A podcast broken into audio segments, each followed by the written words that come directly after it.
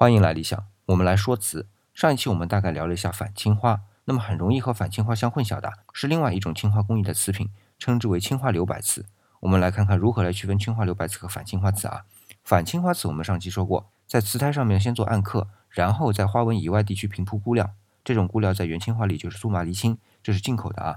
当然到了明清呢，除了苏麻离青之外，还研发出了我们自己国产的蓝色染料，这些呢都统称为钴料。那么在平铺完钴料之后，在暗刻的花纹里再根据需要用钴料进行描绘。那么青花留白瓷呢？它也是在瓷胎上暗刻完了之后平铺钴料，只是不在暗刻的花纹上面再用钴料描绘了。不要以为不再用钴料描绘暗刻的花纹，青花留白瓷就比反青花瓷工艺简单。